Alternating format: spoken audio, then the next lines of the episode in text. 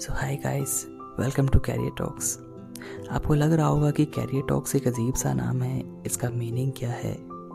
आप सबके अपने अपने मीनिंग हो सकते हैं, लेकिन मैं आपसे एक बात शेयर करना चाहता हूँ कि लाइफ हमारी हर एंगल से अगर आप देखेंगे तो हर एक लाइफ का मोमेंट, हर एक लाइफ का जो अपॉइंट है वो कैरियर से रिलेट करता है। कैरियर सिर्फ आपका अर्निंग सोर्स नहीं है, आपकी लाइफ का हर एक स्टेप है।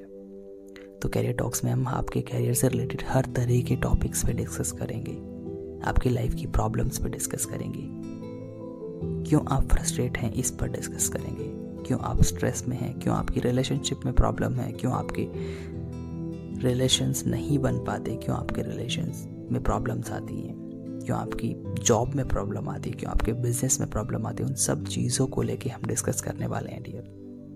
तो हमारी कैरियर टॉक्स पॉडकास्ट को सपोर्ट करते रहिएगा, आगे एक बेहतरीन से बेहतरीन टॉपिक आपके लिए लाते रहेंगे। Thank you. So hi guys, welcome to career talks. आपको लग रहा होगा कि कैरियर टॉक्स एक अजीब सा नाम है, इसका मीनिंग क्या है।